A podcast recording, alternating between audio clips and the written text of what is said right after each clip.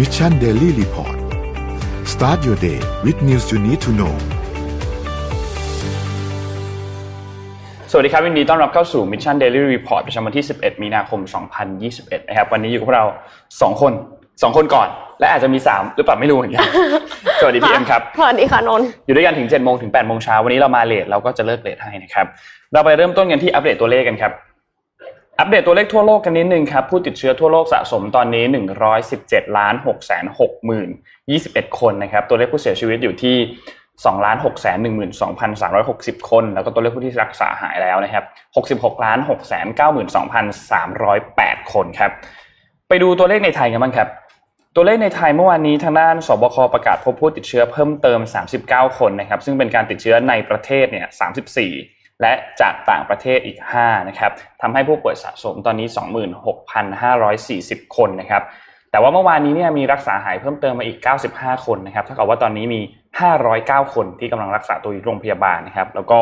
เมื่อวานนี้เนี่ยไม่มีผู้ติดเชื้อที่เสียชีวิตเพิ่มเติมนะครับค่ะยังคงอยู่ที่ 85 คนเหมือนเดิมนะครับ ทีนี้ เคสที่พบเมื่อวานนี้ส่วนใหญ่ก็ยังคงอยู่ในสมุทรสาครอืมนะครับยังค่อนข้างพบที่สมุทรสาครค่อนข้างเยอะนะครับ แล้วก็อาจจะมีที่มีที่ปทุมแล้วก็มีที่ตากนิดหน่อยนะครับ แต่ส่วนใหญ่ยังอยู่ที่สมุทรสาครนะครับ นี่ก็เป็นอัปเดตตัวเลขล่าสุดครับ จากทางด้านสบคแล้วก็ตัวเลขรอบโลกครับ ค่ะเอ่อมาที่ข่าวใหญ่จริง ๆ แล้วเป็นข่าวใหญ่ที่ผ่านมาสักพักหนึ่งแล้ว แต่ว่ามีอัปเดตนิดหน่อยเกี่ยวกับเรื่องของ Microsoft อ่าครับอ่า Microsoft ที่ถูกแฮ็กเอ่อก่อนหน้านี้ค่ะ มีบัญชีเอาใหม่อีเมลค่ะ ขององค์กรสหรัฐสามหมื่นแห่งนะคะ ถูกแฮกเกอร์จีนเจาะข้อมูลผ่านซอฟต์แวร์ของ Microsoft ค่ะ คือเมื่อวันศุกร์ที่ผ่านมาเนี่ย มีข่าวว่าองค์กรของสหรัฐอย่างน้อย30,000แห่งเนี่ยถูกจารกรรมข้อมูลผ่านบั๊ก ใน Microsoft Exchange ซึ่งเป็นซอฟต์แวร์อีเมลที่ติดตั้งในเซิร์ฟเวอร์ของบริษัท คือบริษัทที่เป็นบริษัทใหญ่มากๆเนี่ยเขาไม่ได้ใช้คลาวด์แต่ว่าเขาจะใช้เซิร์ฟเวอร์ของตัวเอง ซึ่งก็คือ Microsoft Exchange Server เนี่ยนะคะ แล้วทีนี้ Microsoft เนี่ยก็บอกว่ามีกลุ่มแฮกเกอร์ที่มีฐานปฏิบัติการอยู่ในจีน คือบอกเลยนะว่า state sponsored คือ กล่าวหารัฐบาลจีนเลยว่ารัฐบาลจีนเนี่ยอยู่เบื้องหลังอยู่ของกลุ่มแฮกอ๋อแฮกเกอร์นี้ กลุ่มแฮกเกอร์เนี่ยชื่อ Hafnium ค่ะ สามารถใช้บั๊กเพื่อหลอกให้ Exchange Server อนุญาตให้แฮกเกอร์สามารถเข้าถึงข้อมูล แล้วก็ติดตั้งมัลแวร์ครับเพื่อควบคุมเซิร์ฟเวอร์จากทางไกล เพื่อที่จะจารกรรมข้อมูลในระยะยาวได้อีกด้วยนะคะ คือกลุ่มเนี้ยค่ะ Microsoft บอกว่าดำเนินการจากเซิร์ฟเวอร์เอกชนที่เช่าไว้ในสหรัฐเพื่อหลีกเลี่ยงการถูกจับค่ะ แต่ทั้งนี้เนี่ยปัญหามันอยู่ตรงที่ว่า องค์กรที่ว่าเนี่ยไม่ได้มีเฉพาะแค่ในสหรัฐด้วยอืม European Banking Authority ก็กล่าวว่าถูกแฮกเช่นเดียวกัน และคนที่คิดว่ากระทบเนี่ยน่าจะกระทบถึง 250,000 คน ครับสองแสนห้าหมื่นคนนี่เยคืออะมากเรื่องใหญ่นะครับมากนะคะ แล้วคนเหล่านั้นเนี่ยอยู่ในองค์กรใหญ่ ซึ่งน่าจะเป็นแบบเหมือนกับเป็นรายได้ของ Microsoft ประมาณหนึ่งเลย วิธีการแก้ไขนะคะ Microsoft บอกว่าให้อัปเกรดซอฟต์แวร์ค่ะ เพราะว่า Microsoft เนี่ยได้มีการอัปเกรดระบบความปลอดภัยก็คือแก้บั๊กแล้วนั่นแหละอืมแต่ว่าแก้บั๊กเฉพาะเท่าที่รู้จากการที่เขาเขามาแฮกเนาะครับไม่ไม่รู้ว่าจะมีบั๊กอื่น ๆ อีกหรือเปล่านะคะครับก็ Microsoft เนี่ยบอกว่าไอ้ cloud cloud base เนี่ยที่พวกเราใช้กันปกติเนี่ยถ้าสมมติว่าเป็น individual ที่ไม่ได้ว่าใช้เซิร์ฟเวอร์ในบริษัทอะนะคะครับก็คือไม่ได้รับผลกระทบ แต่ว่าเอ่อทางจีนค่ะ ออกมาบอกว่า เรื่องเนี้ยเป็นเรื่องอ่อนไหวทางการเมือง คุณจะมากล่าวหาเราได้ยังไง คือแบบยังไม่มีหลักฐานคือ Microsoft ก็ยังไม่ได้มีหลักฐานนะ แต่เขาเหมือนกับเขา trace อะไรบางอย่างได้อะอืมค่ะ ทีนี้ดูด้านของ Microsoft ว่าหลังจากเนี้ยจะทำยังไงกับจีน เพราะว่าคิดดูว่า Microsoft เนี่ย คนใช้แพร่หลายมากนะในจีน แต่ครับว่าเก็บเงินนะคะ ในปี 2019 เนี่ยรายได้ทั้งหมดอะที่มาจากจีนเนี่ยคิดว่าเป็นกี่เปอร์เซ็นต์ของรายได้ Microsoft ในปี 2019 กี่เปอร์เซ็นต์เหรอ จากจีนมาจากจีนสิบเปอร์เซ็นต์สิบห้าเปอร์เซ็นต์ไม่น่าเกิน2%เปอร์เซ็นต์สองเปอร์เซ็นต์คิดดูว่าคนจีนเยอะขนาดนั้นนะอ่าแล้วคือคนส่วนใหญ่ก็คือใช้ Microsoft นะอ่าอ่าาใช้ของปลอมไงครับ เพราะฉะนั้นเนี่ยค่ะก็คือก็คือ Microsoft เนี่ยก็ไม่ได้ว่าเก็บเงินได้จากจีนเยอะขนาดนั้นนะแต่ประเด็นก็คือว่าตอนเนี้ยค่ะ มีโอกาสที่ Microsoft จะสร้างรายได้จากจีนได้เพิ่มขึ้นครับเพราะว่า Microsoft Azure แล้วก็ Cloud Base business ทั้งหลายของ Microsoft อะค่ะอืมโตมากในจีนครับคิดดูว่าเป็นอันดับสองรองจากสหรัฐอเมริกาอ่าแล้วก็กำลังจะขยายด้วยนะคะ เพราะฉะนั้นเนี่ย Microsoft ก็ยังเห็นว่าจีนเนี่ยเป็นตลาดยุทธศาสตร์อยู่ ถึงแม้ว่าจะโดนทั้งแฮก โดนทั้ง privacy แล้วก็เอ่อโดน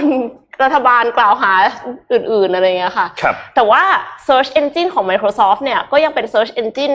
หนึ่งในไม่กี่ Search Engine ที่เป็นของต่างชาติแล้วยังใช้ได้ในจีนด้วย อ๋อค่ะเพราะว่า Google นี่โดนแบนเนาะ ใช่ โดนแบนลงใช่มาค่ะ อ๋อ แต่ว่าประเด็นก็คือ CNBC วิเคราะห์ไว้ว่าการแฮ็กครั้งเนี้ยค่ะ อาจจะเป็นประโยชน์กับ Microsoft นะ เพราะว่าลูกค้าจะหนีไปใช้อีเมลบนเซิร์ฟเวอร์บนคลาวด์ครับซึ่งบนคลาวด์เนี่ยมันแพงกว่า แพงกว่าอ๋อเซิร์ฟเวอร์ที่ที่แบบว่าอยู่ตามบริษัทอะค่ะ แต่ว่าแน่นอนค่ะ ถ้าเป็นเอ็มนะ ก็จะหนีไปใช้เจ้าอื่นค่ะครับก็ต้องมีบางส่วนที่หนีไปใช้ G Suite ของ Google อยู่แล้วอ๋อโอเคค่ะนนท์พาไปดูที่สถานการณ์ในเมียนมากันนิดหนึ่งครับ ว่าตอนนี้เมียนมาเป็นยังไงบ้าง พอดีว่ามีบทสัมภาษณ์อันหนึ่งที่รู้สึกว่าค่อนข้างน่าสนใจนะครับ แต่ว่าไปเริ่มต้นที่อัปเดตสถานการณ์ก่อนละกันนะครับ ล่าสุดครับในวันที่ 9 มีนาคมที่ผ่านมานะครับ มีสำนักข่าวของเมียนมาเนี่ยถูกกองทัพ เพิกถอนใบอนุญาต แล้วก็ค่ะให้สั่งปิดนะครับ ซึ่งตอนนี้เนี่ยเท่าที่เรามีข้อมูลเนี่ยนะครับ มี 5 สำนักแล้วที่ถูกปิดนะครับ ได้แก่ Seven Day News เมียนมา Now มิซิมา DVB แล้วก็นิติมีเดียนะครับ ซึ่งจากการปิดทั้ง 5 สื่อสำนักข่าวอันนี้เนี่ยถูกปิดโดยไม่ไม่ไม่ได้รับการชี้แจงเหตุผลใดๆนะครับ แต่ว่ามีก่อนหน้านี้เนี่ยที่ทางด้านพลเอกอาวุโสมินอองหลายเนี่ย ผู้บัญชาการทหารสูงสุดของกองทัพเมียนมาเนี่ยได้ออกมาเตือนเขาบอกว่า ถ้าหากว่ามีการใช้คำว่าคณะผู้ยึดอำนาจ หรือระบอบ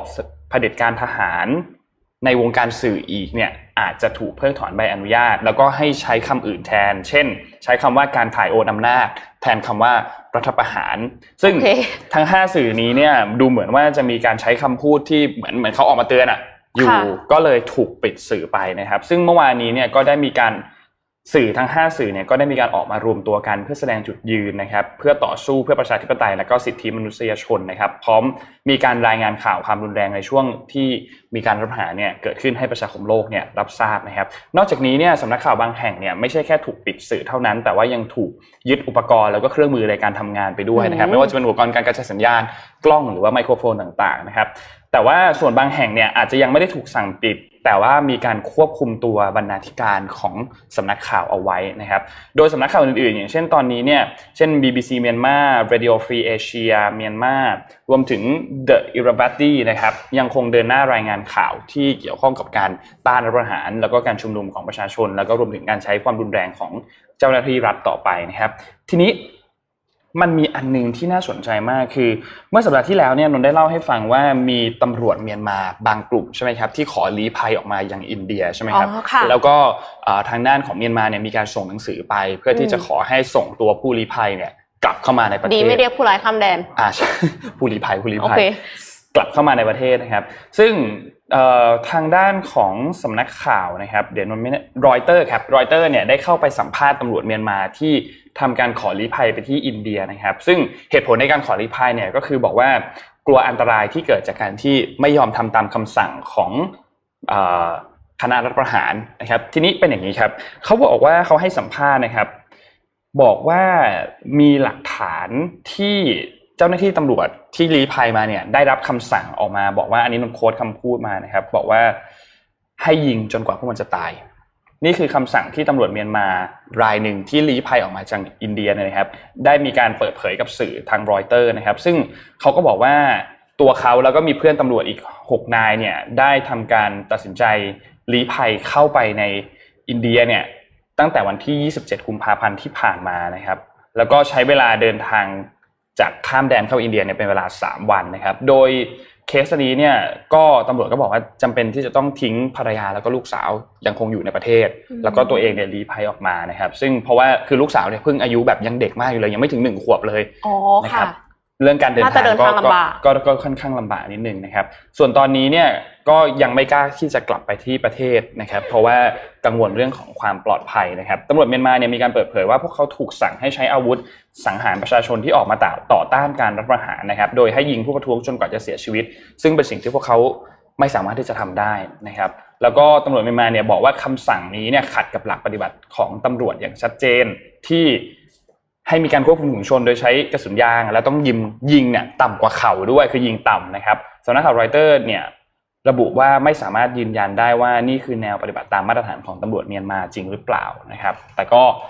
เนี่ยนะครับเป็นบทสัมภาษณ์ที่เกิดขึ้นของตำรวจตำรวจเมียนมาที่ที่ลี้ภัยไปยังอินเดียนะครับ ตอนนี้เนี่ยจำนวนที่มีตำรวจเมียนมาที่ขอลี้ภัยเนี่ยไปยังอินเดียเนี่ยมากกว่า 100 คนแล้วนะครับ เพราะว่าไม่ไม่อยากปฏิบัติตามหน้าที่ที่ได้รับคำสั่งมาเกี่ยวกับเรื่องของการสลายการชุมนุมของผู้ที่มาออกมาต่อต้านการรัฐประหารนะครับ นี่ก็เป็นล่าสุดครับอัปเดตจากทางด้านของเมียนมาครับ คืออินเดียกับเมียนมาเนี่ยมีพรมแดนติดกันเนี่ย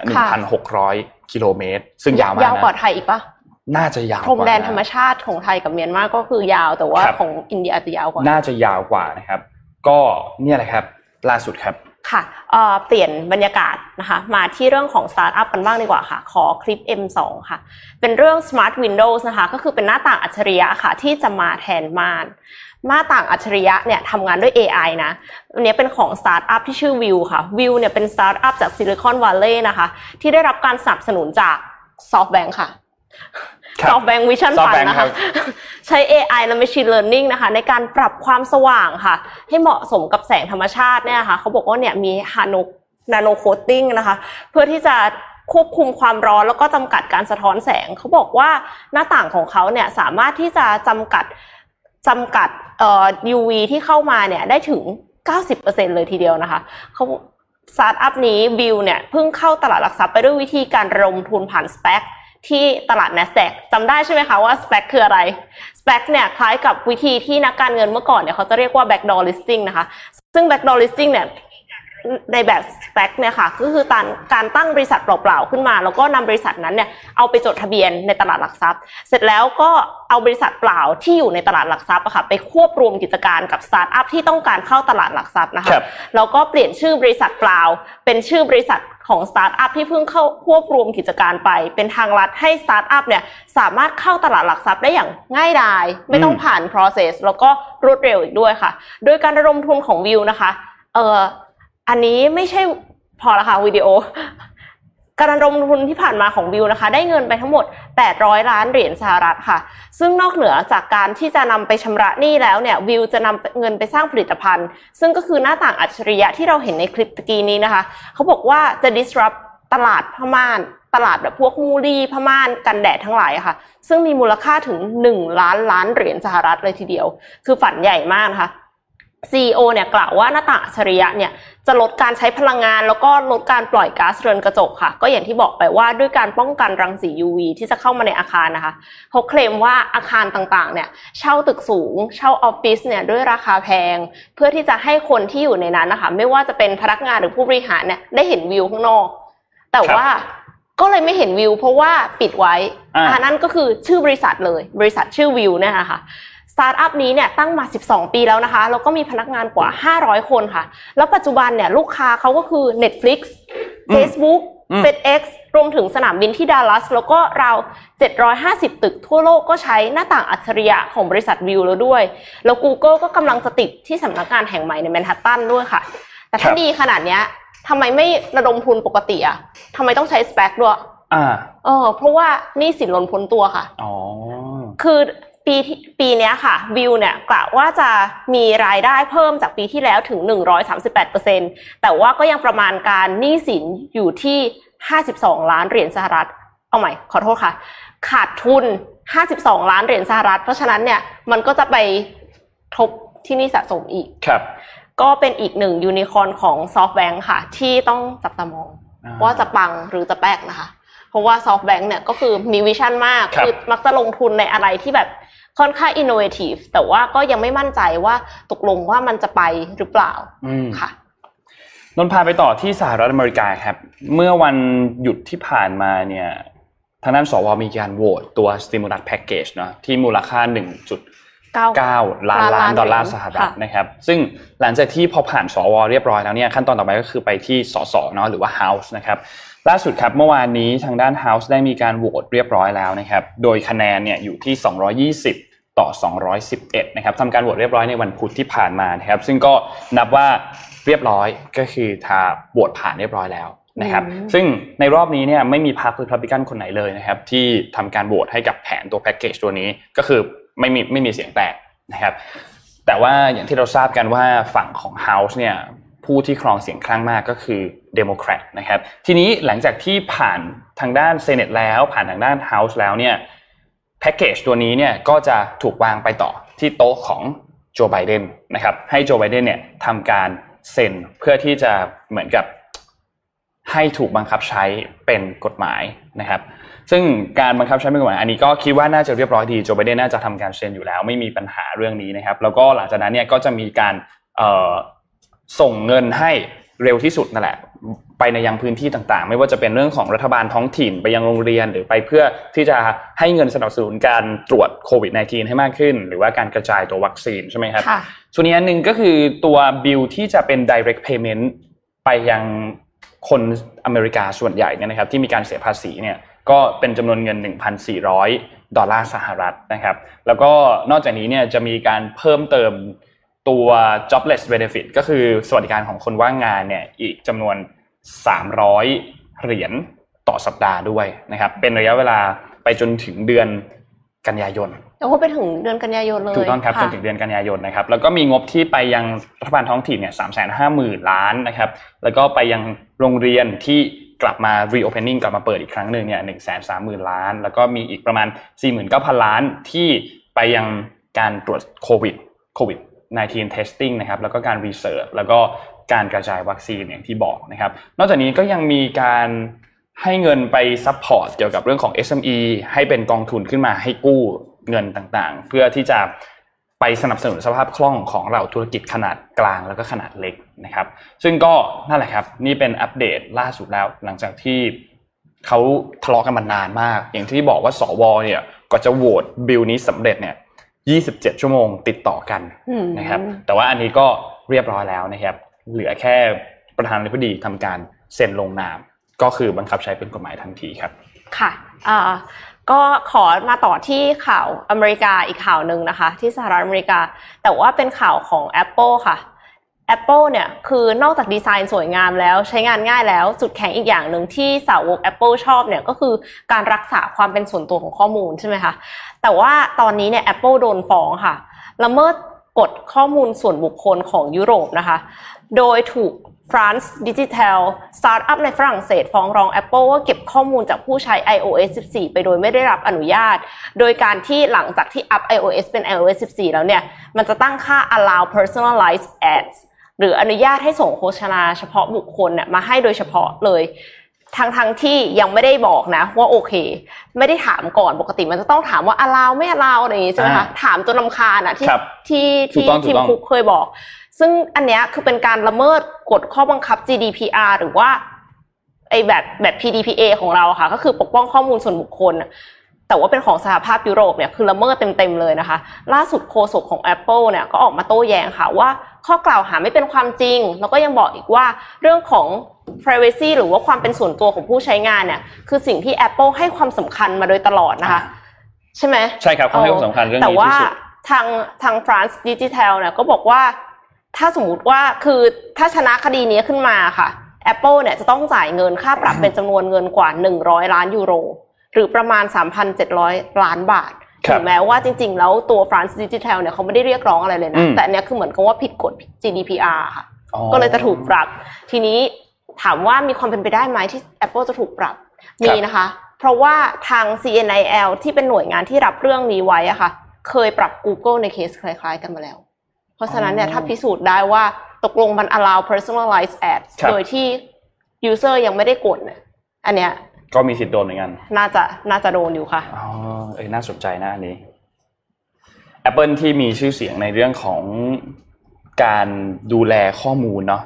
ดูแล privacy เนี่ยอาจจะเจอเชื่อว่าจริงๆ หลาย ๆ คนนะคะ คือใช้ Apple เพราะว่าเรื่องข้อมูลเลยอ่าใช่ อย่างคุณแม่เอ็มอย่างเงี้ยตอนแรกบอกว่าจะให้เปลี่ยนเป็น Android แล้วเสร็จแล้วพอบอกว่า เนี่ย Android เนี่ยมันมีความเป็นไปได้ที่เขาจะเอาข้อมูลเราไปขายเพื่อที่จะ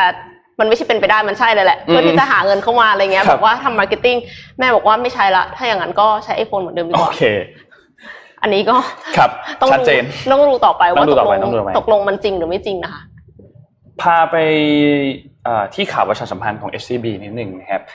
SCB มีข่าวประชาสัมพันธ์ตัวกองทุนที่เป็นเกี่ยวกับ กองทุนรวม Trigger Fund เดี๋ยวเล่าให้ฟังก่อนว่ามันคืออะไรนะครับกองทุนรวม Trigger Fund เนี่ยเป็นกองทุนรวมทั่วไป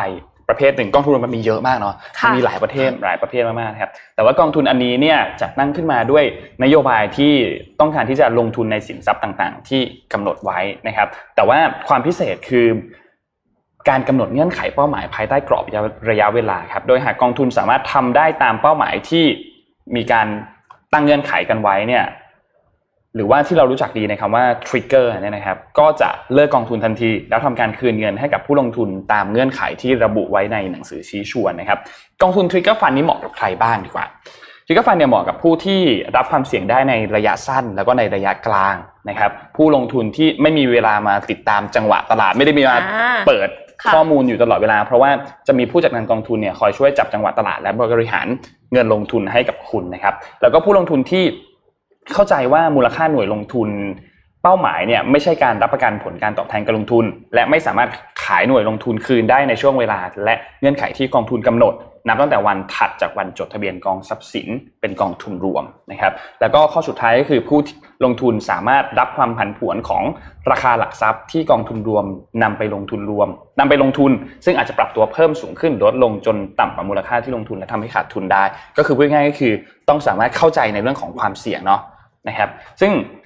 คำเตือนที่สำคัญมากๆเลยคือผู้ลงทุนเนี่ยไม่สามารถที่จะขายคืนหน่วยลงทุนในช่วงเวลาตามเงื่อนไขที่กองทุนรวมกำหนดได้ ดังนั้นหากมีปัจจัยลบที่ส่งผลกระทบต่อการลงทุนดังกล่าวเนี่ยผู้ลงทุนก็อาจจะมีการสูญเสียเงินจำนวนมากนะครับ ซึ่งนี่ก็เป็นความเสี่ยงของการลงทุนอยู่แล้วนะครับ ทีนี้ข้อควรรู้เกี่ยวกับกองทุนรวม Trigger Fund มีอะไรบ้าง ข้อแรกคือกองทุนรวม Trigger Fund เนี่ยไม่มีการการันตีผลตอบแทน ไม่ใช่เงินฝากประจำแล้วก็ไม่ใช่เทอมฟัน และไม่รับประกันว่าจะ trigger นะครับสองคือต้องถือ Trigger Fund เป็นระยะเวลาหนึ่งที่กำหนด คือจะไม่สามารถที่จะขายคืนได้ค่ะนะครับต้องมีระยะเวลาที่เขากำหนดไว้สามคือ ถ้ากอง trigger เนี่ยลูกค้าอาจถ้ากอง trigger เนี่ยลูกค้าอาจได้เงินค่าขายคืนน้อยกว่า NAV ณตอนที่ trigger ก็ได้ เนื่องจากอาจจะถูกหักค่าใช้จ่ายที่ยังค้างจ่ายหรือค่าธรรมเนียมในการขายคืนนะครับแล้วก็ข้อ 4 หากว่า NAV ยังสามารถขึ้นต่อไปได้ ลูกค้าจะเสียโอกาสในการ ได้ผลตอบแทนที่มากขึ้นเพราะกองทุน trigger เนี่ยเลิกกองทุนแล้ว แล้วก็ข้อสุดท้ายคือไม่รับประกันว่าบลจที่เคย trigger เนี่ยจะยังคงต้อง trigger กับกองต่อๆไปด้วย หรือพูดง่ายๆก็คือไม่ไม่จะเป็นว่าผลการดำเนินงานในอดีต จะส่งผลต่อผลดำเนินงานในอนาคตที่เราเคยได้ยินกันนะนะค่ะทีนี้เอ่อกองทุนนี้เนี่ยทำไมถ้าพูดถึง Trigger Fund แล้วถึงต้องเป็น SCB คือเขาคัดกองทุน Trigger Fund ที่เป็นตัวเด่นจากหลาย ๆ บลจมานะครับแล้วก็ถ้าทริกปุ๊บจะรับเงินปั๊บทันทีตามเงื่อนไขการเลิกกอง แล้วก็บริหารเงินลงทุนด้วยผู้จัดการ กองทุนที่มืออาชีพนะครับเขาคัดสรรแล้วก็รวบรวมกองทุน Trigger Fund เนี่ยหลากหลายบลจมาไว้ที่ SCB แล้วนะครับคือคุณก็สามารถเลือกลงทุนได้ตลอดช่วงเดือนมีนาคมที่จะถึงนี้นะครับเขายกตัวอย่างมาเช่น 2 อันครับอันแรกคือ SCB China Trigger นะครับเปิดการเสนอขายเนี่ยระหว่างวันที่ 9 ถึง 15 มีนาคมนี้นะครับแล้วอีกอันหนึงก็คือ KTAM Thematic Trigger Fund นะครับซึ่งมีการเปิดเสนอขายในวันที่ 11 ถึงวันที่ 17 มีนาคมนี้นะครับ ซึ่งถ้าหากว่าฟังแล้วยังรู้สึกว่าเอ๊ยยังงงมันคืออะไรเนี่ยสามารถเข้าไปสอบถามข้อมูลเพิ่มเติมได้นะครับ ถ้าหากว่าสนใจได้ที่ที่ปรึกษาการเงินและการลงทุนส่วนบุคคลของท่าน หรือว่าที่ศูนย์ SCB Investment Center นะครับหรือว่าจริงๆ แล้วไปธนาคารไทยพาณิชย์ทุกสาขาได้เลยนะครับ ซึ่งเขาก็จะมีการมาอัปเดตพวก Trigger Fund ที่น่าสนใจตัวเด่นๆ โดนๆ ทั้งหลายเนี่ยที่ SCB เขาคัดสรรมาให้ทุกคนเนี่ยมีช่องทางไม่ว่าจะเป็น Facebook Twitter Line SCB ก็สามารถเข้าไปดูข้อมูลกันได้ ถ้าหากว่าใครสนใจที่จะลงทุนใน Trigger Fund ก็เป็นอีกหนึ่งทางเลือกในการลงทุนแล้วกันใช่นะครับแล้วก็คือตะกี้นี้เห็นว่าแบบมีเรื่องของกองทุน China Trigger อืมน่าสนใจมากเพครับราะว่าจีนนี่คือกำลังมาแรงกำลังมาครับในตอนกำลังมานี้ฮะค่ะ ก่อนที่จะไปเจ็ดโมงครึ่งขอไปอีกข่าวหนึ่งแล้วกันค่ะ ขอเป็นคลิป M4 ค่ะ AI นะคะ ทางเลือกใหม่ ออกกำลังกายยุคโควิดค่ะ ช่วงล็อกดาวน์ที่ผ่านมาเนี่ยทำให้ฟิตเนสปิดใช่ไหมคะทำให้หลายคนเนี่ยไม่สามารถที่จะไปออกกำลังกายกับเทรนเนอร์ได้ จนต้องออกกำลังกายตามคลิปวิดีโอแทน แต่ว่าปัญหาของการออกกำลังกายที่บ้านเองเนี่ยคือทำท่าผิดๆถูกๆค่ะอืมแล้วก็ไม่มีคนคอยดู ไม่มีคนคอยจัดท่าให้อาจจะทำให้ไม่ได้ผลเท่าที่ควรนะคะ Alice Healthcare บริษัทสตาร์ทอัพสัญชาติเกาหลีใต้เนี่ยที่มีแนวคิดให้บริการด้านสุขภาพ แล้วก็ต้องการสร้างนิสัยการออกกำลังกายเนี่ยก็เลยได้พัฒนา Velo ขึ้นมาค่ะ Velo เนี่ยเป็น AI ส่วนตัวของทุกคนนะคะ ที่จะสามารถที่จะดูได้เลยเห็นไหมคะว่าเขาแบบจุดๆไว้เลยว่าแบบเอ้ยข้อศอกเราอยู่ตรงไหน แขนเราอยู่ตรงไหนอะค่ะแล้วเขาก็จะส่องกล้องเนี่ยคือดูเราด้วย เราก็คือต้องยกข้อศอกขึ้นไปอีกอะไรเงี้ยคือเขาก็จะสั่งเลยนะคะ เหมือนเหมือนเทรนเนอร์เลยอะค่ะแล้ว ก็จะคอยให้คำแนะนำนอกจากจะ real time แล้วเนี่ยหลังจากนั้นนะคะ ยังมีการประเมินหลังออกกำลังกายเสร็จด้วยนะคะ ส่วนค่าบริการเนี่ยก็จะชาร์จเป็นรายเดือน ก็คือเหมือนเทรนเนอร์เลยอะค่ะ Alice Care Care เนี่ยเปิดตัวตั้งแต่ปี 2018 นะคะ โดยเริ่มให้บริการสำหรับผู้ป่วย ที่มีอาการปวดกล้ามเนื้อกระดูกคอไหล่และหลังก่อนครับแล้วการแพร่ระบาดของโควิด -19 เนี่ยแน่นอนคนไปฟิตเนสไม่ได้ แล้วก็คือคนก็ต้อง social distancing เพราะฉะนั้นเนี่ยต่อให้เอาเทรนเนอร์มาที่บ้านก็เอามาเข้ามาใกล้กันไม่ได้ใช่ไหมคะ ก็เลยทำให้บริษัทเติบโตอย่างก้าวกระโดดเลยค่ะ ก็คาดการณ์ว่าจะเติบโตต่อไปในอนาคตนะคะ เพราะว่าคือถึงยังไงมันก็ต้องถูกกว่าเทรนเนอร์อยู่อ่าแล้วใช่อะต้องแน่นอนอยู่แล้ว มัน scalable อะมันครับมันแบบแล้วมันก็จะยิ่ง accurate ขึ้นเรื่อยๆ หลังจากที่ มีข้อมูลเยอะขึ้นครับมีคนเข้ามาใช้เยอะขึ้นนะคะครับก็เป็นอีกสตาร์ทอัพหนึ่งที่น่าจับตามองค่ะอืมไปเจ็ดโมงครึ่งเลยไหมคะอ่าได้ไปเจ็ดโมงครึ่งกันครับเจ็ดโมงครึ่งวันนี้เนี่ยเป็นบทความหนึ่งจาก Medium นะครับบทความนี้ชื่อว่า 10 super simple tips to have more energy during the day ก็คือเป็นทิปที่แบบ basic มากๆ ที่เราสามารถที่จะมาใช้เพื่อที่จะเพิ่มพลังงานระหว่างวันได้ บางทีเราทำงาน ไปหมดครึ่งเช้าไปครึ่งบ่ายกินข้าวเสร็จเหนื่อยแล้วค่ะง่วงแล้วง่วงแล้วเริ่มเหนื่อยแล้วใช่อะไรเงี้ยอันนี้ก็เป็นทิปง่าย ๆ ที่เอ่อนนท์ไปหาบทความมานะครับของคุณ Jerry Rumer นะครับใน Medium นะครับเขาบอกว่า 10 อย่างเนี้ยลองเอาไปทำดู มันจะทำให้คุณเนี่ยใช้ชีวิตได้แบบง่ายขึ้นอะแล้วมีพลังงานมากขึ้นในระหว่างวันนะครับ ข้อแรกครับ ข้อแรกคือ start the day with movement ครับ คำว่า movement ในที่นี้เนี่ยเขาไม่ได้หมายความว่าให้คุณไปออกกำลังกายตอนเช้านะ ถ้าสมมุติว่าเวลามันไม่ได้ก็ไม่จำเป็นต้องไปออกกำลังกายตอนเช้าก็ได้ แต่ว่า movement ในนี้เนี่ยเขาพูดถึงคำว่า mini exercise คือการที่ออกกำลังกายนิดๆหน่อยๆ บริหารร่างกาอ่ายบริหารร่างกายตอานจเช้จะบนยืดเตีงกล้ามเนื้อนู่นนี่นิดหน่อยในช่วงเวลาตอนเช้านะครับ ซึ่งเขาบอกว่าจริงๆแล้วมันไม่ต้องเป็น full workout นะ มันเป็นแค่แบบ mini workout ก็พอ คือใช้เวลาประมาณสัก 7 นาที5ถึง7นาทีเท่านั้นเอง ก่อนหลังจากที่คุณตื่นขึ้นมาคือ โกของการที่ทำแบบนี้เนี่ย ไม่ได้คือให้คุณออกกำลังกาย ให้ครบหลูปเรียบร้อยเป็น full workout เลย แต่ว่ามันเป็นการทำให้เราเนี่ยรู้สึกตื่นมากขึ้น รู้สึกมีพลังงานมากขึ้นในตอนเช้านะครับ แล้วก็คุยง่ายๆคือทำให้หายง่วงอะนั่นแหละนะครับ แล้วก็ทำให้เรารู้สึกแบบจากเดิมที่เอื่อยๆ ให้รู้สึกมีพลังงานขึ้นมานะครับอืมก็ใช้เวลาสั้นๆ ประมาณ 7 นาทีเท่านั้นเองก็ลองค่ะดูนะครับ ข้อที่สองครับ คือออกไปรับแสงแดดออกไปรับอากาศบริสุทธิ์ข้างนอกบ้าง ซึ่งอันนี้ต้องแล้วแต่พื้นที่ด้วยนะ ต้องดูด้วยนะว่า แถวบ้านคุณเนี่ยฝุ่น PM 2.5 มาหรือเปล่านะ ไม่ใช่โอ้โหออกไปข้างนอกสูดสเต็มปอดมาเป็น PM 2.5 ก็ไม่ได้นะ อันนี้ก็ต้องดูแล้วแต่พื้นที่ตามความเหมาะสมด้วยนะครับ แต่ว่าการออกไปรับแดดข้างนอกเนี่ยค่อนข้างดีอยู่แล้วนะในช่วงเวลาตอนเช้าทำให้เราได้รับพลังงานเพิ่มขึ้น ซึ่งอันนี้เขาก็บอกว่ามันมีรีเสิร์ชออกมาบอกนะว่า การที่เราออกไปรับแดดด้านนอกเนี่ยมันทำให้เราเนี่ยมีพลังงานเยอะขึ้นในช่วงเวลาตอนเช้าไม่ใช่รับแดดโอ้โหทั้งวันก็ไม่ไหวเหมือนกันนะครับ ข้อที่สามครับข้อที่สามคืออันนี้น่าสนใจมากนนท์เพิ่งเคยได้ยินคือ practice Wim Hof breathing คือฝึกการหายใจแบบ Wim Hof อันนี้เดี๋ยวถ้าถ้าใครสนใจอันนี้ลองเอาไปเสิร์ชต่อได้นะว่า Wim Hof เนี่ยมันทำยังไง แต่ว่าอธิบายให้ฟังง่าย ๆ ก็คือ ถ้าเราได้รับออกซิเจนมากขึ้นเนี่ย เราก็จะมีพลังงานเยอะขึ้น อันนี้เขาก็เลยพูดถึงบอกว่าวิธีการฝึกหายใจแบบนี้เนี่ยคือในช่วงเวลาสัก 10ถึง30 วินาทีเนี่ยให้ลองหายใจเข้าแล้วหายใจออกลึกๆ แบบต่อเนื่องไปเลยนะครับไม่ต้องค้างไว้ใช่ไหมคะไม่ต้องค้างไว้ก็คือหายใจเข้าฟึบลึกๆ พอสุดปุ๊บก็หายใจออกให้สุด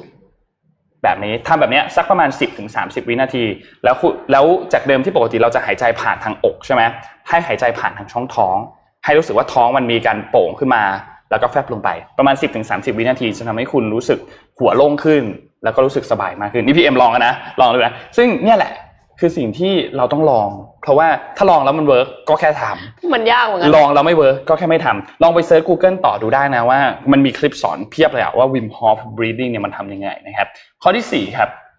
คือ stay hydrate ก็คือ ดื่มน้ำดื่มน้ำไว้ครับสม่ำเสมอค่ะดื่มน้ำให้สม่ำเสมอไว้ครับ โดยเฉพาะช่วงนี้ไทยอากาศร้อนมาก ร้อนแบบร้อนจริง ๆ นะครับ ก็อยากให้ทุกคนเนี่ยดื่มน้ำไว้ ซึ่งคนส่วนใหญ่เนี่ยก็จะดื่มน้ำประมาณวันหนึ่งประมาณ 3 ลิตร ถึง 3.5 ลิตรนะครับ ซึ่งก็พยายามคีปให้เราดื่มน้ำต่อวันเนี่ยประมาณนี้ให้ร่างกายเนี่ยมีน้ำเข้าไปใช้นั่นแหละพูดง่ายๆนะครับ ข้อที่5ครับคือ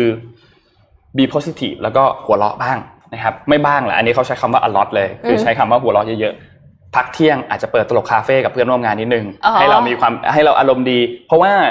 พลังงานที่มันผ่านพวกนี้เนี่ยมันเป็นพลังงานที่มันเป็น positive ค่ะแล้วมันก็ทำให้เราเนี่ยเหมือนกับว่าร่างกายมันส่งสัญญาณอะไรบางอย่างไปที่สมอง ให้เราเนี่ยสามารถมีพลังงานได้มากขึ้นดูด้วยคลิปเด็กดูคลิปแมวดูคลิปแพนด้าอะไรอย่างเงี้ยได้ไหมอ่าได้ได้ได้ก็มันคือการเป็น positive ไงเพราะฉะนั้นก็ลองดูนะครับ หรือว่าพูดเขาเขาใช้คำนี้นะ have fun and be silly with your friends ก็คือแบบทำตัวแบบบ้าๆบอๆบ้างอะไรเงี้ยแต่ว่ามันก็ต้องมีลิมิตนะ ไม่ใช่แบบว่านะครับข้อที่ 6 ครับ คือ work standing up ครับ คือยืนทำงานอะพูดง่ายเออเอ็มหมายถึงว่าไอ้โต๊ะทำงานที่อ่ายืโต๊ะนทำงาแล้นวก็ที่ยืนเดินได้ไปด้วยแบบว่าเหมือนเทรดมิลๆนะอ่าอ่าจะแบบนั้นก็ได้ถ้าเดินไปด้วยแบบนั้น ถ้ามีฟันนะจะเจาะไหมคะก็ก็ช้าๆไงช้าอ๋ๆอไม่ต้องเดินเร็วว่า ก็อันนี้เนี่ยก็เขาบอกว่าคนคนนี้เนี่ยเขาใช้เวลาประมาณ 4 ชั่วโมงเลยนะ ต่อวันนะสมมุติว่าทำงาน 8 ชั่วโมงเนี่ยมี 4 ชั่วโมงที่เขายืนทำงาน แต่ว่าโต๊ะเขาก็จะเป็นโต๊ะที่ระดับสูงนะคือคือคือไม่ได้แบบว่าต้องหนังหลังค่อมลงมาระหว่างยืนอะไรเงี้ยก็อันนี้ก็แล้วแต่เนาะบางคนก็อาจจะมีพื้นที่ที่สามารถทำได้บางคนอาจจะทำไม่ได้ แต่ก็ลองดูนะครับ ข้อที่ 7 ครับ คือดู squat throughout the day ครับคือบางนั่งทำงานอยู่เนี่ยแล้วแบบรู้สึกว่าแบบ ไม่ไหวแล้วหัวตื้อแล้วง่วงแล้วเนี่ยค่ะลุกสควอตครับอืมสควอตแต่ไม่ต้องเยอะนะทำสัก2เซตเซตละสิบทีแค่นั้นพอแค่นั้นก็เยอะแล้วค่ะแค่แค่นั้นก็เยอะแล้วใช่ไหมแต่ทำอย่างนี้เนี่ยมันจะทำให้คุณรู้สึกมีพลังงานมากขึ้น ลองทำดูอันนี้นนอันนี้นนเคยทำอยู่เหมือนกันก็คือแบบนั่งทำงานอยู่ด้วยไม่ไหวแล้วง่วงลุกเข้าไปวิดพื้นอะไรเงี้ยบางที แต่ว่าอันนี้เขาให้สควอตนะก็ลองดูก็ได้นะครับมันก็ทำให้เรามีพลังงานเพิ่มขึ้นระหว่างวัน แล้วก็ข้อที่8ครับคือ prioritize your sleep ก็คือนอนให้ดีนั่นแหละ อันเนี้ยเป็นเรื่องสำคัญมากๆนะครับ a good night sleep is the foundation of highly productive day ก็คือถ้าคุณมีตอนคืนคุณนอนมาอย่างดีเลย นอนมาแบบเต็มชั่วโมง7เจ็ดถึถึงงแปด8ชั่ชั่ววโมโมงงเนี่ยค่ะก็จะทำให้วันวันนั้นเนี่ยคุณมีความ productive มากขึ้น รู้สึกมีพลังงานมากเห็นขึ้นด้วยมากเลยค่ะ มันต่างกันมากเลยต่างกันมากนะวัที่ต่างกันมากนะวันที่นอนน้อยกว่าวันที่นอนเยอะเนี่ยครับ ข้อที่ 9 ครับ take regular break ครับคือ เวลาที่เราคิดงาน แก้งานอะไรบางอย่าง หรือว่าต้องมานั่งแบบ pivot ข้อมูลอะนั่งดูข้อมูลว่าข้อมูลมีอะไรบ้างแล้วมารวบให้มันเป็นหมวดหมวดเนี่ยมันเป็น hard work for the brain ก็คือมันเป็นงานหนักมากๆสำหรับสมองเหมือนกันนะครับ ซึ่งมันก็มันก็เหมือนกับการวิ่งอะแหละคุณวิ่งมันก็ส่งผลทำให้ร่างกายคุณมันเหนื่อยใช่ไหมเหมือนกันเลย อันเนี้ยมันเป็นการที่คุณต้อง take a break บ้าง เขาบอกว่า you will feel more energized after taking a break which help you work with better focus and clearer thinking ก็คือการที่คุณ take a break ไปเนี่ยมันทำให้คุณรู้สึกมีพลังงานมากขึ้น และที่สำคัญคือทำงานแบบโฟกัสได้มากขึ้น แล้วก็มีความคิดที่มันแบบ มันไม่ มันจะไม่แบบคิดไม่ออกมัวๆอะไรเงี้ย มันจะมีน้อยลงนะครับ ก็คือ take a break บ้างนะครับ และข้อสุดท้ายครับคือ avoid lots of sugar and caffeine อันนี้ยากมากเลยค่ะ อันนี้ยากมากนะ คือโดยเฉพาะเวลาเหนื่อยอะ พอเวลาเหนื่อยปั๊บเราก็จะกินชาไข่มุก หรือถูกไม่ต้ก็องคือกินของหวานอะ อันนี้เขาบอกว่า unfortunately most people are stuck in the cycle of consuming sugar and caffeine ก็คือคนส่วนใหญ่เนี่ยมักจะตกอยู่ในลูปที่แบบว่าเฮ้ยง่วงกาแฟอืมเฮ้ยรู้สึกมึนๆหัวน้ำตาล ซึ่งจริงๆแล้วเนี่ยเวลาที่โอเคตื่นเช้ามาเรากินกาแฟถ้วยหนึ่งเนี่ยก็ถือว่าโอเคนะก็ก็ก็เป็นการ boost energy บางคนก็กินกาแฟดื่มกาแฟอยู่แล้วเนี่ยก็ไม่ได้เป็นปัญหาอะไร แต่ว่าบางที เช้ามาดื่มกาแฟ หลังจากนั้นสองชั่วโมงพักเที่ยงดื่มอีกแล้วตอนบ่ายเอาอีกแล้วซึ่งถ้าเป็นแบบนี้เนี่ยโอเค มันอาจจะทำให้คุณรู้สึกมีพลังงานเพิ่มขึ้นในช่วงเวลาตอนนั้นจริงๆ แต่พอผ่านไปเรื่อยๆเรื่อยๆเนี่ยร่างกายจะรู้สึกว่าต้องการคาเฟอีนเพิ่มขึ้น ต้องการคาเฟอีนที่สูงขึ้น จากคาเฟอีนระดับเท่าเดิมเนี่ยไม่สามารถทำให้คุณรู้สึกมีพลังงานเท่าเดิมได้แล้ว ก็ต้องมีการบริโภคคาเฟอีนเพิ่มสูงเข้าไปอีกเพิ่มสูงเข้าไปอีกนะครับเพราะฉะนั้นอันนี้เนี่ยต้องระมัดระวังมากๆนะ ในเรื่องของการที่คุณกินน้ำตาลหรือว่าคาเฟอีนนะครับ แล้วก็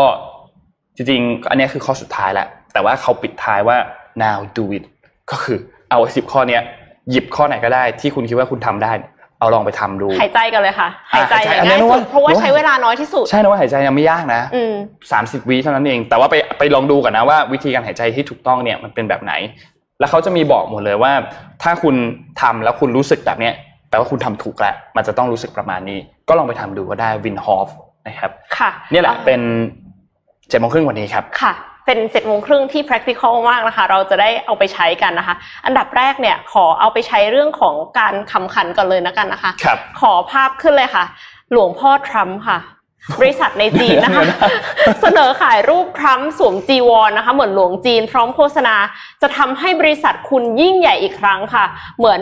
make America great again ค่ะครับเขาบอกว่าทรัมป์เนี่ยเป็นผู้รู้ศาสนาพุทธดีกว่าใคร อันนี้คือคำโปรยนะคะ ในเถาเป่าค่ะ สินค้าเนี่ยมีราคาตั้งแต่ 999 หยวนถึง 3,999 หยวน อ่า 999 หยวนเนี่ยก็คือประมาณ 5,000 บาท ครับ3,999หยวนสี่สี่สองหมื่นบาทนะคะ อืมแล้วก็มีคนไม่ธรรมดาใช่แบบว่าทำไปหนึ่งชร้ออยบชิ้นรูปมากเลยแล้วก็ขายไปได้หลักสิบแล้วนะคะ แต่ว่าส่วนใหญ่เนี่ย ซื้อไปเล่นๆ ซื้อไปแบบเหมือนกับว่าขำๆอะไม่ได้ซื้อไปเพื่อที่จะสักการะบูชาแต่อย่างใดนะคะ แต่ว่าอันนี้ก็เป็นสิ่งที่เอามาฝากทุกคนเพื่อที่จะส่งเสริมเจ็ดโมงครึ่งของนนท์ครับในผมความขำขันหลนั้วงนพ่อทรัมป์ครับ ชอบตัวหนังสืออะชอบฟอนต์อะความแบบตัวใหญ่ของมันอะโอเค แจกของกันดีกว่าอ๋อค่ะ วันนี้เราแจกของนะครับ เรามีของแจกคือเป็น mystery box 4กล่องนะครับมีไฮสามชุดและความพิเศษคือความพิเศษคืออันนี้หยิบมาให้ดูนะอะอ่านี่ซองซองเป็นซองโอ้ใส่เป็นซองหนังครับนี่ค่ะเทียบเทียบเทียบเทียบเทียบกับนาฬินี่กาฮะนี่ฮะอะเทียบกับนาฬิกาให้ดูครับ เป็นซองหนังใส่เดี๋ยวซูมเข้ามาก็ได้ครับ เป็นซองหนังที่เอาไว้ใส่นาฬิกานะครับ แล้วก็เขาเนี่ย Oris เนี่ยเป็นสปอนเซอร์นะครับใจดีของเราก็คือเขาก็เอามาแจกผู้ที่ตอบคำถามถูกเนาะ ผู้โชคดีมูลค่า มูลค่า 1,900 บาทนะครับแจกทั้งหมดเนี่ย5รางวัลนะครับเป็น Oris Travel Pouch นะครับก็คือเป็นสมมติว่าคุณไปเดินทางไปอะไรอย่างเงี้ยหรือว่าไปเอาจริงไปฟิตเนสก็ได้ ไปออกกำลังกายอย่างเงี้ยเอาไปคุณใส่ Apple Watch เขาเขาใส่ Apple Watch เขาก็ใส่แบบเอาใส่นาฬิกาไว้ไงเพราะไม่อยากให้มันเป็นรอยไงก็ใส่ไว้แล้วก็เก็บใส่ล็อกเกอร์หรืออะไรอย่างเงี้ยว่าที่คุณออกกำลังกายมันจะได้แบบไม่เป็นรอยเพราะบางทีเราไปวางไว้เป็นพื้นบนอะไรอย่างเงี้ย มันก็มีโอกาสที่นาฬิกาจะเป็นรอยใช่ไหมค่ะก็นั่นแหละครับจับแล้วรู้สึกพรีเมียมมากจจับริแล้วงจับรู้สึกพรีเมียมมากรู้สึกว่าต้องเอาไปวางสวยๆเหมือนเดิมนะฮะรู้สึกว่าอ่าไม่ว่าจะใส่นาฬิกาอะไรเข้าไปนะคะ ก็จะดูก็จะพรีสวยเมียมขึ้นมาทันที ถูกต้องแล้วก็คำถามเราคืออะไรดีครับห้าข้อ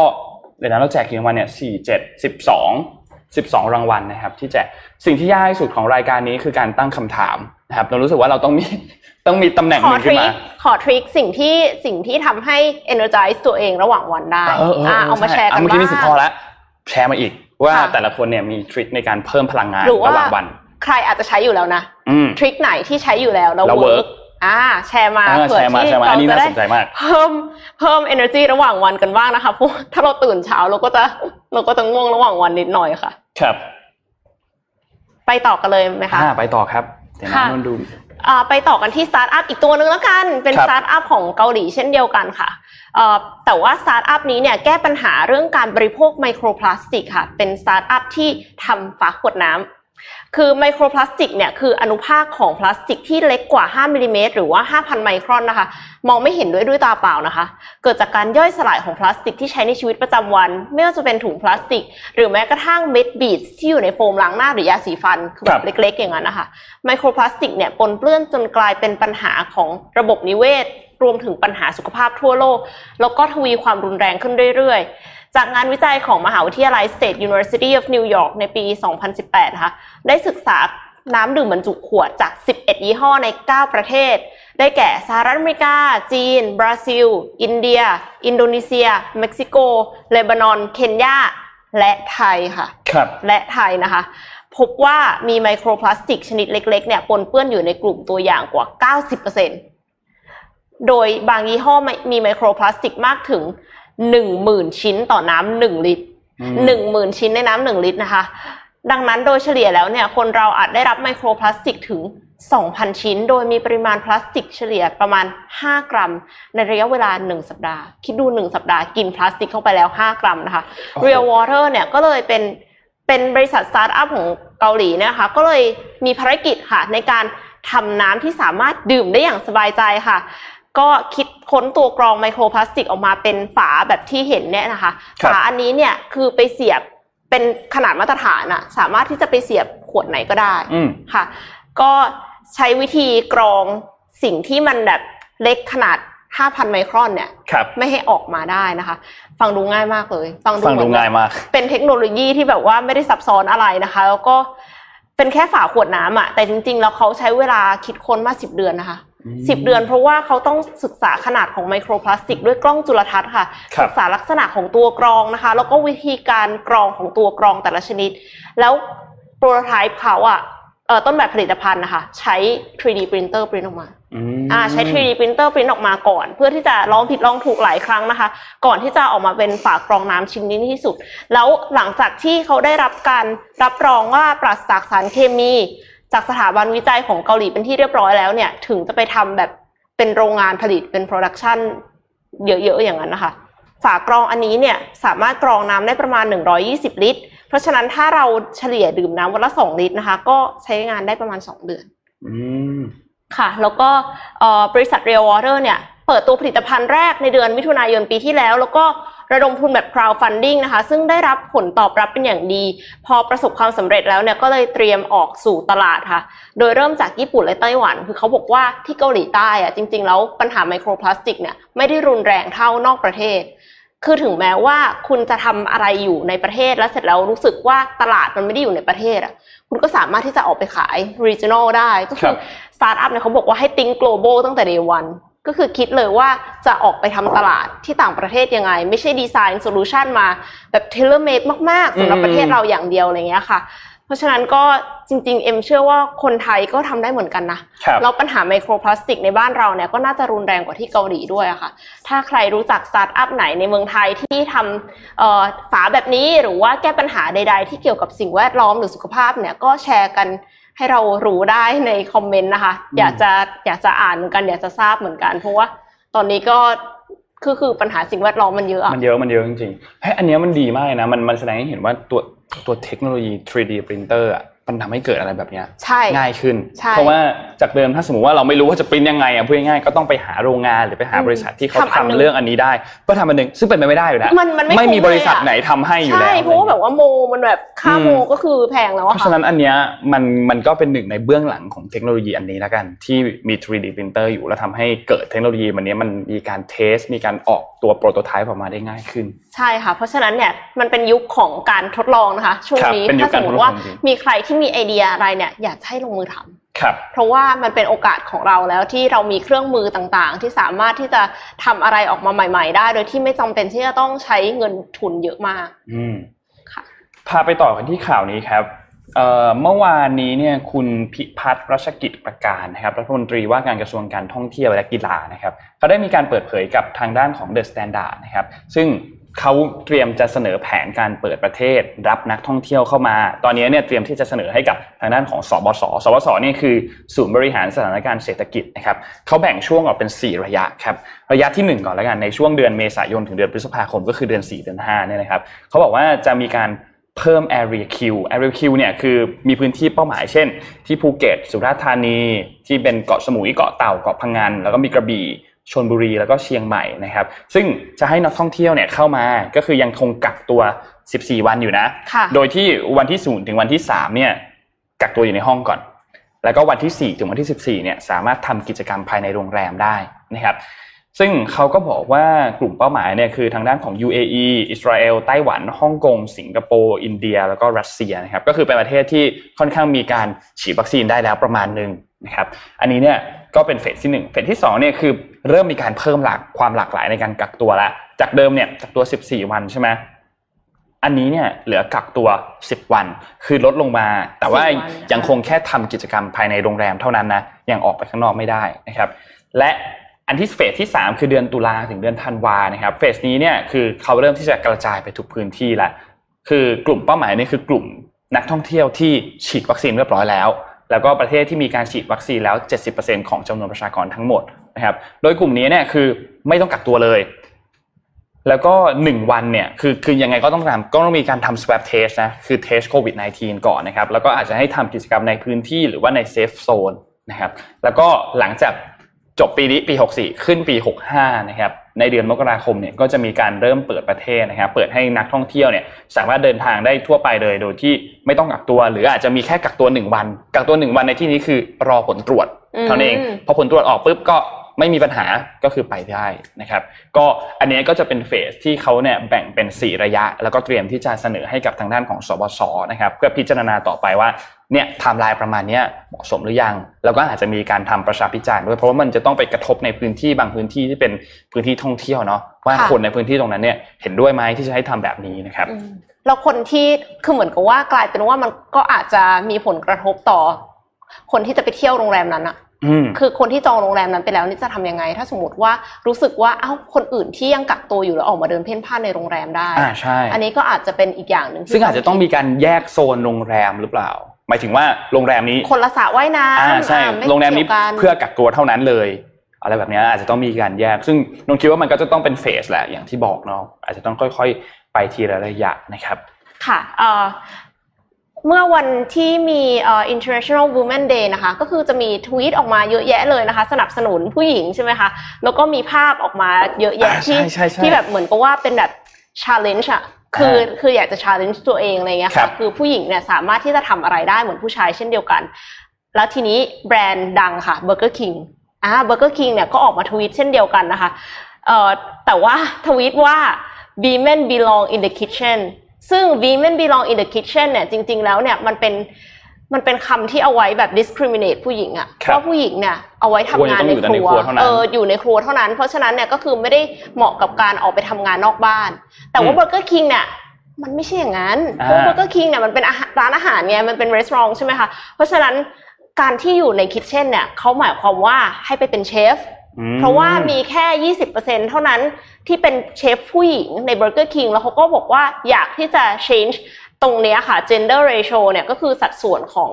ของผู้หญิงต่อผู้ชายเนี่ยในครัว คือนอกครัวเนี่ยมันคือการเสิร์ฟอาหารครับหรือว่าการล้างจาน ซึ่งเขารู้สึกว่า Burger King เนี่ยคือสิ่งที่สูงที่สุดของเขาคือเชฟ ดังนั้นเขาก็เลยพยายามที่จะให้ scholarship กับผู้หญิงนะคะ ให้ให้ทุนการศึกษาแล้วก็เทรนให้ผู้หญิงเป็นเชฟ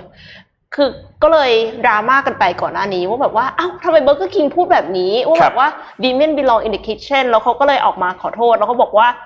if they want to of course คืออมถ้าผู้หญิงต้องการจะอยู่ในครัวก็คือเป็นเชฟเขาก็จะช่วยสนับสนุนค่ะอืมเพราะว่าพอทวีตมาอย่างเงี้ยเริ่มต้นแค่ประโยคแรกอาจจะมีดราม่าน่าจะน่าจะมีทัวร์ลงมาประมาณนึงเหมือนกันนะ ค่ะ ก็แชร์กันไปแค่สองร้อยเอ่อรีทวีตกันไป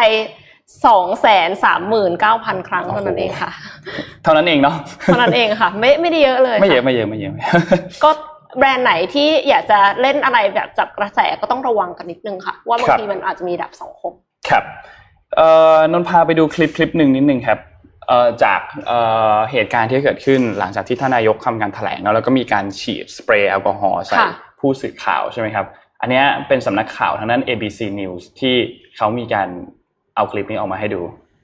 อะก็ประมาณนี้นะครับ ซึ่งจากเมื่อวันนั้นเนี่ยหลังจากที่มีมีมีการเนี่ยมีเหตุการณ์นี้เกิดขึ้นนะครับ ตอนแรกเนี่ยสำนักข่าวไทยเองก็มีการตีข่าวอันเนี้ยกันพอสมควร แต่ว่าปรากฏว่าสำนักข่าวสื่อต่างประเทศเนี่ยเริ่มมีการที่จะพูดถึงข่าวนี้กันเยอะขึ้นนุ่นเห็นในค่ะ ABC News เห็นในเอ่อ BBC ที่เป็น BBC ของทาง UK เนี่ยนะครับอืมเริ่มมีการตีข่าวนี้กันมากขึ้นนะครับ แล้วก็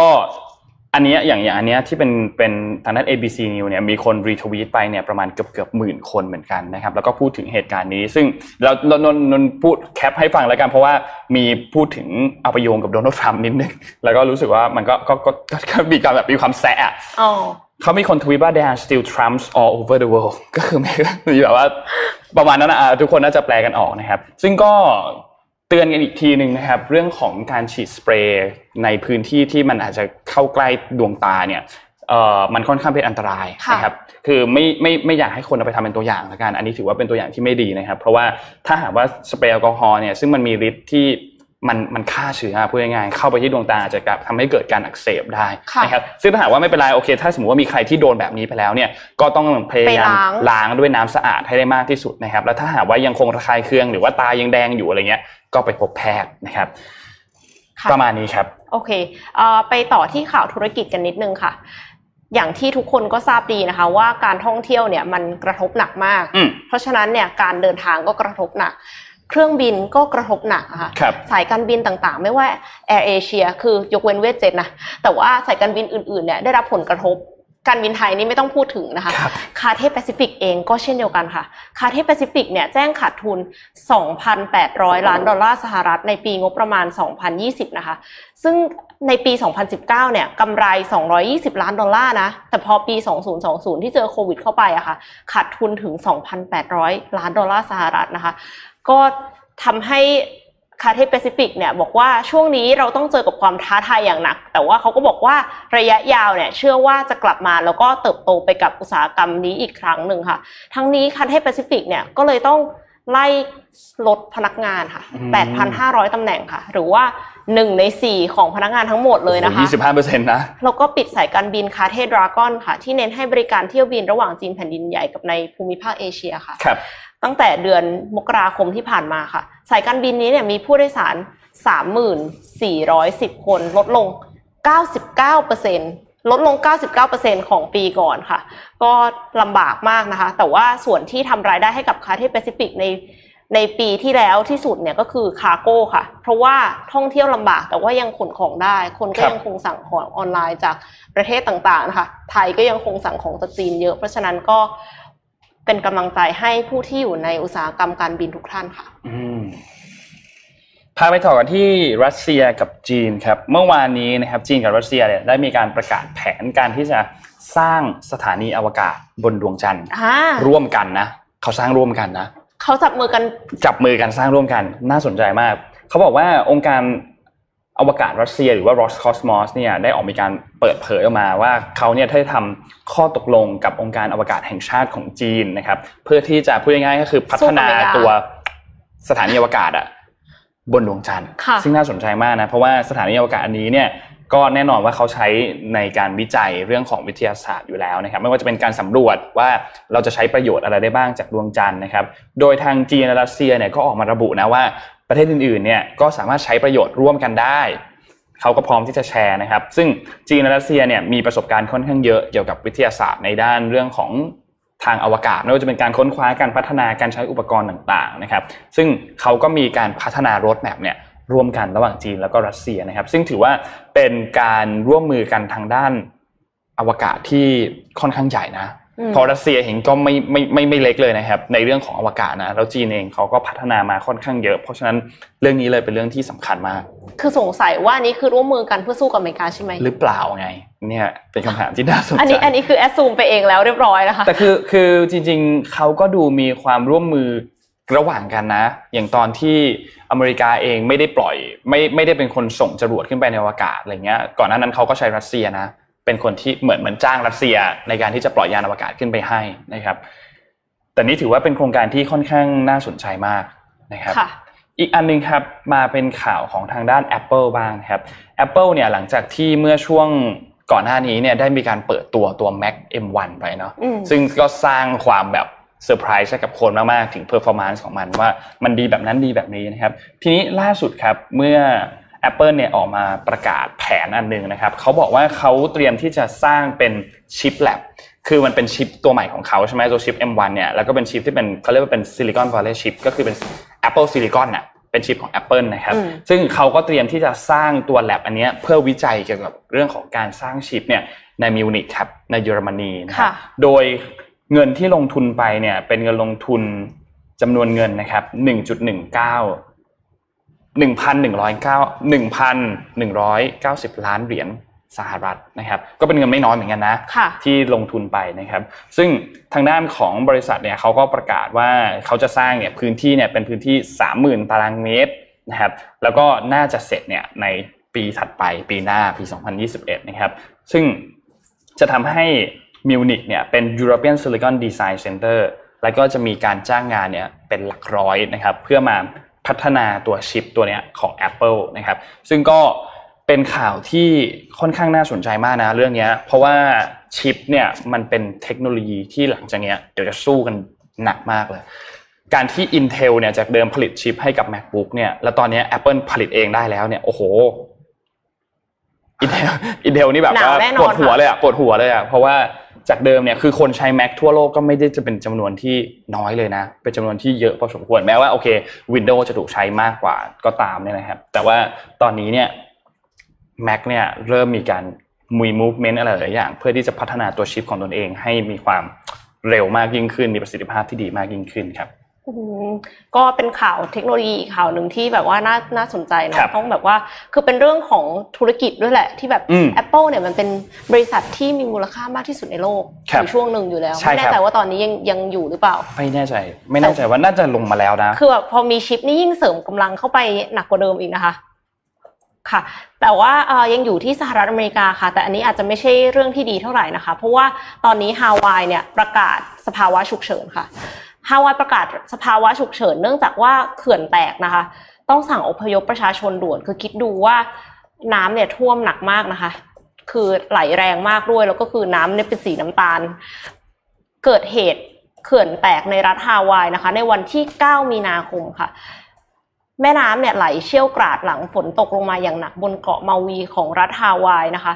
ในสหรัฐอเมริกาเนี่ยส่งผลให้เขื่อนแตกเป็นการเป็นเหตุให้ทางการต้องเปิดศูนย์พักพิง หลังสั่งอพยพประชาชนที่อาศัยอยู่ในบริเวณใกล้เคียง แล้วก็ตามชายฝั่งอะค่ะ ของพื้นที่เสี่ยงภัยคือคิดดูว่ามันไหลแรงขนาดนี้ค่ะ ถ้าอยู่แถวนั้นเนี่ยโดนพัดไปอย่างแน่นอนนะคะ เจ้าหน้าที่ฝ่าย